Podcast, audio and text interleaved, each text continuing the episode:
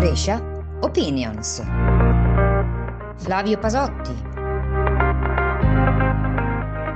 Alla fine ci siamo, il recovery plan è stato presentato, il governo Draghi ha eh, fatto il primo dei passi programmatici sui quali si era impegnato. È per noi una cosa importante certamente perché una tale cospicua eh, disponibilità finanziaria eh, un paese indebitato come il nostro in altro modo non se lo sarebbe mai potuto permettere. Quindi grandi progetti infrastrutturali. E però questa è una cosa che ci riguarda ancora di più perché ci riguarda come città, eh, perché l'attuazione di questi eh, programmi prevede la presentazione di progetti in tempi rapidissimi, da sei mesi a un anno, e una loro cantierizzazione altrettanto veloce. E così una città che si avviava alla fine del mandato del suo T sindaco nel giro di un paio d'anni e che vedeva come programma amministrativo il completamento delle opere che erano state presentate e, e iniziate in questi anni e che quindi si potevano considerare concluse nel giro di due anni, si trova invece ad affrontare la grande sfida di quello che sarà la città del futuro.